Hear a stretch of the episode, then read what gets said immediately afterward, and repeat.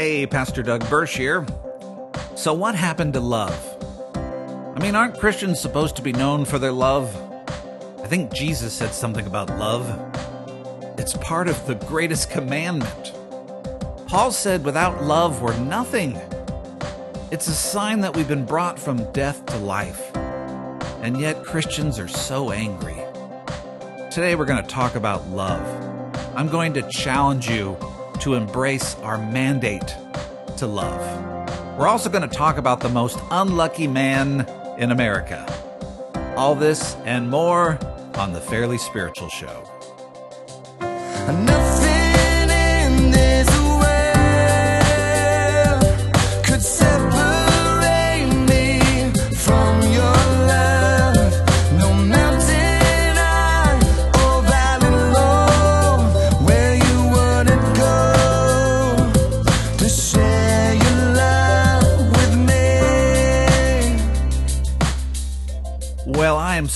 excited to be with you today. This is an historic occasion. My first show right here on KCIS, the Fairly Spiritual Show. Uh, today we're going to talk about love, the mandate to love. Now, I don't know if any of you are familiar with my voice, but I used to do a radio show on a network in the Seattle area not a competing network. We're not competing when it comes to the kingdom of God, but another Christian station right here in the Seattle area. And I did the show for five years, 1,200. 1200 wow 1200 shows a daily talk show from 4 to 6 p.m uh, the lord had me move on from that took a few years off wrote a book called the community of god but now i'm back on the air and hopefully you'll listen on a regular basis this is what we're doing here uh, every week I'm going to bring to you two shows, two new shows. One show will be on the radio on Fridays, right here on KCIS. And uh, another show will be in podcast form online. Uh, it'll be available on Wednesdays. And to find out more information about that, uh, you can just go online to fairlyspiritual.org. That's fairlyspiritual.org, or you can just pray and follow the glory cloud. However, you get there. I'd love for you to see what we're doing. We're starting something new here. I'd love for you to be a part of it. But I want to get right into it, what we're doing today, and I want to talk about love. But before we do that, I was looking at some news stories here, and I want to share a story about uh, the most unlucky man in the world. I don't know if he's the most unlucky man in the world, but at least in the U.S. I was looking at this. Um, this is true. I think it's true. I saw it in several news sources. It's kind of hard in these days to know what's true in the news. But this is a report from Stephen Leahy. I think it was with National Geographic. But uh, the story is about a man who was bitten by a shark. He was attacked by a bear and also bitten by a snake in uh, in three years period. So in three years, um, he was attacked by a shark, a bear, and a snake. Twenty year old Dylan McWilliams was bitten by a shark, attacked by a bear, and uh, bitten by a rattlesnake, all in just over three years. First, uh, they said most recently, his most recent attack, he was bitten by a tiger shark while body surfing off the island of Kauai, Hawaii. Uh, he had seven stitches, and an expert said the odds of being attacked by a shark in U.S. waters is one in 11.5 million. So already he's very lucky. wasn't wasn't a huge bite when it comes to sharks but enough that uh, he had to have stitches. Uh, 10 months before that, he was attacked by, uh, I'm sorry for laughing. That's, it's not funny, but kind of a little bit. He was attacked by a black bear, it bitten on the head while he sorry, while he was sleeping on a camping trip in Colorado. Woke up to a bear crunching on his head. Uh, he escaped by poking the bear in the eyes. I assume this is the Three Stooges move. And as he poked the bear in the eyes, I guess bears don't like to be poked in the eyes, the bear ran away. Uh, it took nine staples uh, on his scalp, and he was okay with that. Uh, they say the odds of being attacked by a bear are 1 in 2.1 million. So it's uh, the odds are a little better to be attacked by a bear than to be attacked by a shark, just so you know.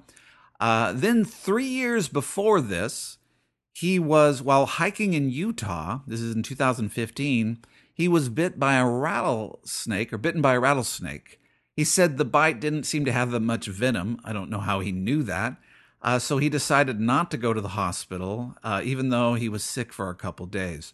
And uh, the expert here said um, the odds of being bitten by a venomous snake in the U.S. are estimated at 1 in 37,500. So uh, when you put all those odds together, the odds of being bitten by a shark, a bear, and a rattlesnake are 893.35 quadrillion to 1. So the moral of this story is do not go on vacation with Dylan McWilliams. uh, the odds are not in your favor. Or you might want to take uh, Dylan to Vegas and see what happens. No, of course, you don't want to waste your money at Vegas. But anyway, uh, it, it's just to me a fascinating story. And it reminds you of this that if something happens rarely, it's unexpected, right? If something happens frequently, then it's expected. It's it's normal. So when you swim in the water, you you you're not expected to be attacked by a shark. Sorry for those of you afraid of that. I, I, didn't make it any better, but you know when Jaws came out, we were all afraid of those realities. But it's not normal to be attacked by a shark.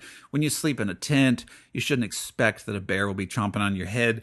Uh, when you're walking on a trail, it's not normal or expected that a snake will attack you. When it comes to Christians and Christianity, uh, there are attributes that should be expected from Christians, right? Am I am I correct? There should be things that you just expect. Now, occasionally Christians will not act the way they should, right? We'll say, yeah, you know, that's not expected. Shouldn't have done that. Shouldn't be that way. But for the most part, Christians should be clearly known to act a certain way, to behave a certain way, to be to be a certain way and to be a way that is radically different than the rest of the world.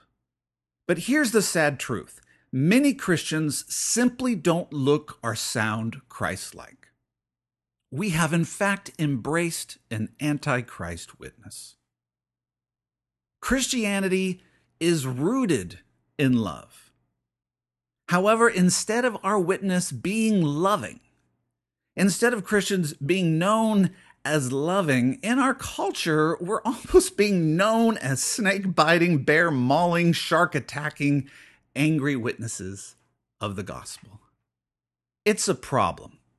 It's not a little thing, it's a big thing. I was looking through scripture at all the scriptures on love, just doing a word search on love and seeing how love is just not, you know, this might seem so obvious, but I, want to focus on this in our show, on the Fairly Spiritual Show, because I think the church has missed this. We're moving on to politics, we're moving on to special agendas, but we've missed the fact that Christians are supposed to be known as loving.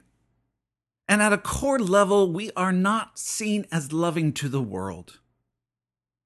Uh, here's just one scripture Matthew uh, 5 43 through 48. This is Jesus speaking, and Jesus says, You have heard that it was said, You shall love your neighbor and hate your enemy. But I say to you, love your enemies and pray for those who persecute you, so that you may be sons of your Father who is in heaven. For he makes his sun rise on the evil and on the good, and sends rain on the just and the unjust. For if you love those who love you, what reward do you have? Do not even tax collectors do the same? And if you greet only your brothers, what more are you doing than others? Do not even the Gentiles do the same? You, therefore, must be perfect, as your heavenly Father is perfect. And that's in Matthew. If you read in Luke, it's even extended out even stronger, where our enemies were supposed to love and lend to and not expect to be repaid. Jesus says we are to be defined by this people who love our enemies, who do good to them, who bless them and do not expect to be repaid. Jesus says anyone, anyone can love the people who love them in return. Anyone can do that. Christians are to be known as people who love their enemies. When things get bad, when things get difficult, when a fight enters the room, the Christians rise up as the most loving people in the room. When the political discourse gets toxic. Christians are known as the most loving people in the room. And I'm going to tell you that's not what Christians are known as right now. And that's an antichrist spirit. And right now, I want you to know why I'm doing this show. I am tired of that antichrist spirit being associated with the name of Christ. Christ clearly commanded his church to be loving. We still stand for the truth. We speak the truth. We confront evil. We confront wickedness, but we never have permission not to be loving. That the motivation for why we speak and when we speak is because we love every single person that God has created.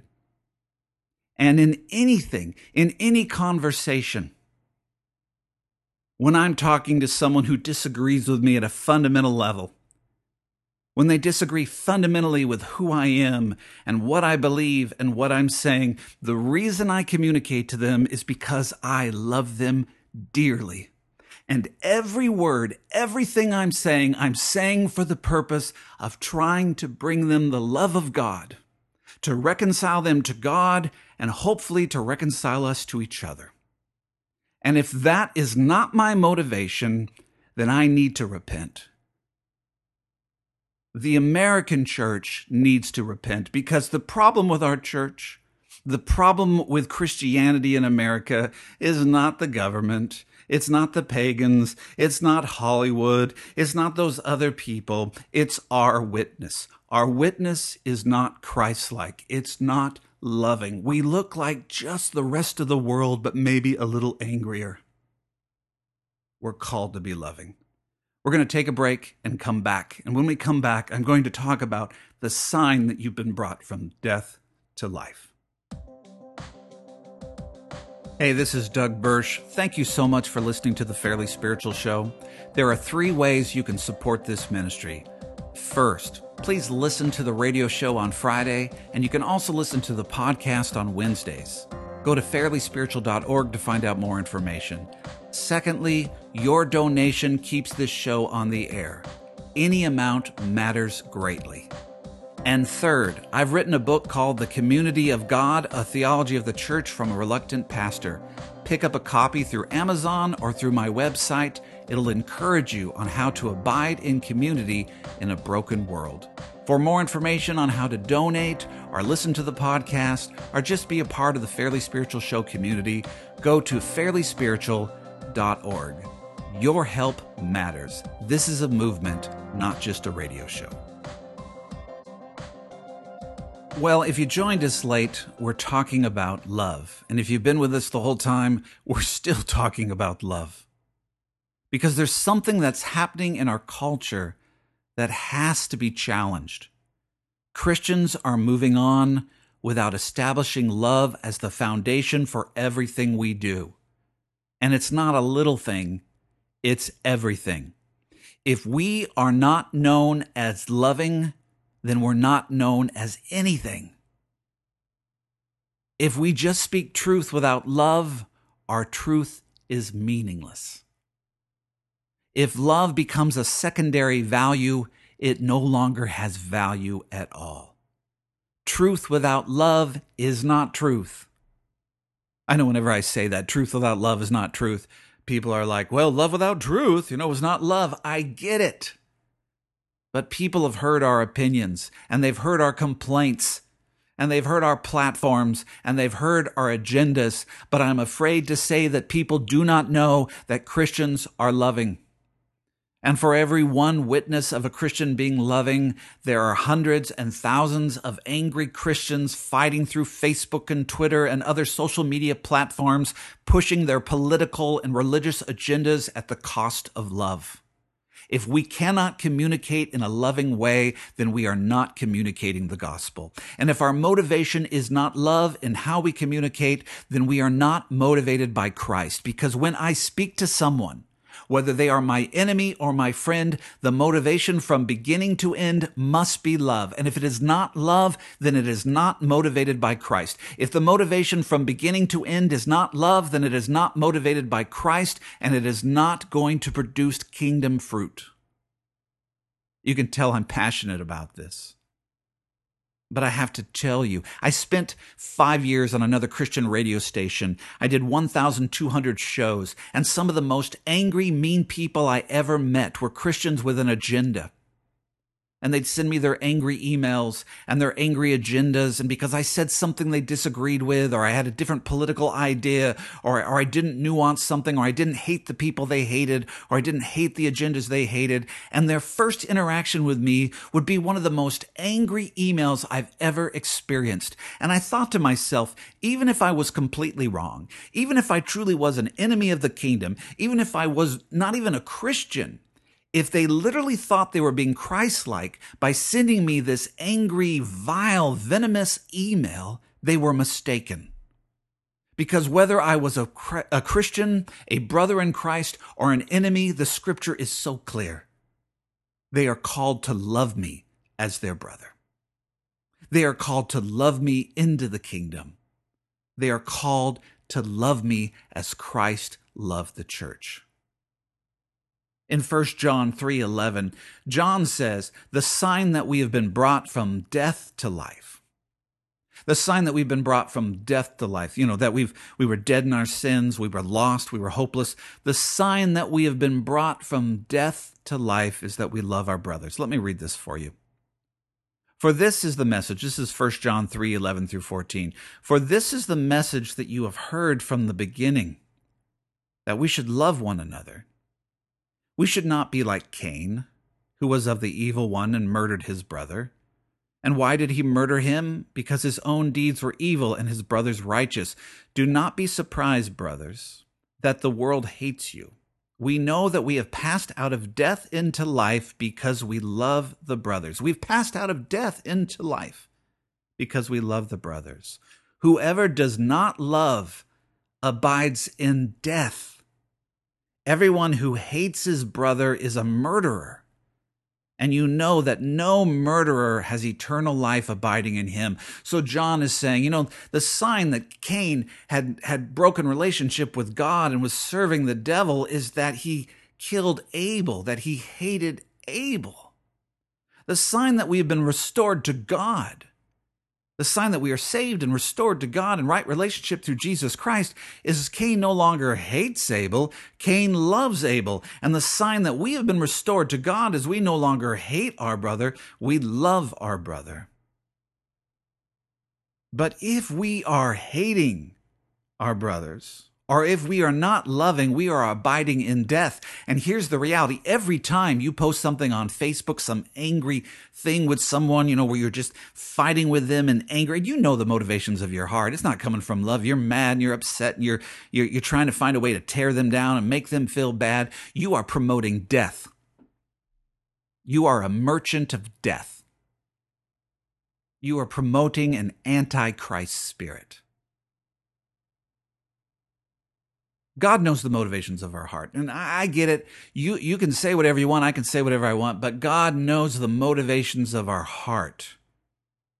If we are truly motivated by love. And there is something profoundly broken in the witness of the church on the earth. Yes, there are many Christians witnessing Christ and witnessing love. There's many good churches, there's many good Christians, but there is a profoundly broken witness in many areas of the church where we are witnessing ideologies, we're witnessing political platforms, we're witnessing crusades of opinions and theological convictions, but we're witnessing these things devoid of the foundation of love.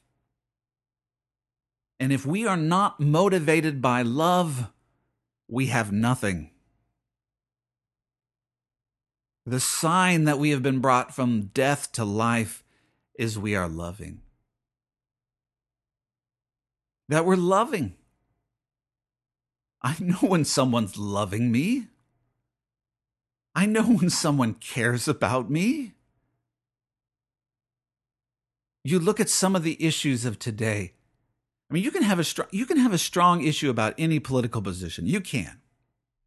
You can have a strong opinion about whether someone should protest or not protest. You can have strong issues about certain immigration issues. But I can tell you this, regardless of your opinion, you are mandated by Christ to communicate those opinions in a loving way. And if you're not doing that, you're not being Christ like. End of story. You're not. I read in the beginning of the show that Jesus says, Love your enemies, do good to them, bless them. Jesus says, Jesus says to you, Jesus says to me, He goes, It's easy to love your friends. It's easy to love the people who agree with you. It's easy to isolate from all the people who disagree with you and hang out with your Christian friends who agree with your positions. And you can all talk about what's wrong with the world and treat the people who are nice to you, treat them nice. And then those who disagree with you, who have different opinions and different perspectives and different backgrounds, then you can just treat those as the enemies and treat them differently and discard them. Jesus says it is easy to love the people who love you. But that's not what you're called to. You're called to love the enemies of God. You're called to love the enemies of God. But I say to you, love your enemies and pray for those who persecute you, so that you may be sons of your Father who is in heaven. For he makes the sun rise on the evil and on the good. He sends the rain on the just and on the unjust. For if you love those who love you, what reward do you have? Do not even the tax collectors do the same? And if you greet only your brothers, what more are you doing than others? In Luke, he says, What credit is that to you? You understand there's no credit. There's we're not advancing anything to hang around with people we agree with and to love those we agree with and then to be venomous and vile and angry and bitter and harmful to the people we disagree with. That's not the advancement of the kingdom of God. That is an antichrist spirit. The church is aligning itself with angry, bitter, non Christ like people. Jesus was known as a loving Savior. Are you known as a loving person? Are you validating? Are you advancing the love of God? Is that the motivation of your communication? Is that what your spouse knows about you? Is that what your friends know about you? Are you know it's a very simple thing. It's a very simple goal. In your church, you should be the most loving person in your church. When you walk in the room, people should say, Love walked into the room. The most loving person in the church, the most loving person. If, if your kids are in the schools, when you walk into the classroom, the most loving parent has just walked into the room. Are you known as a person of love? Yes or no? It's that simple.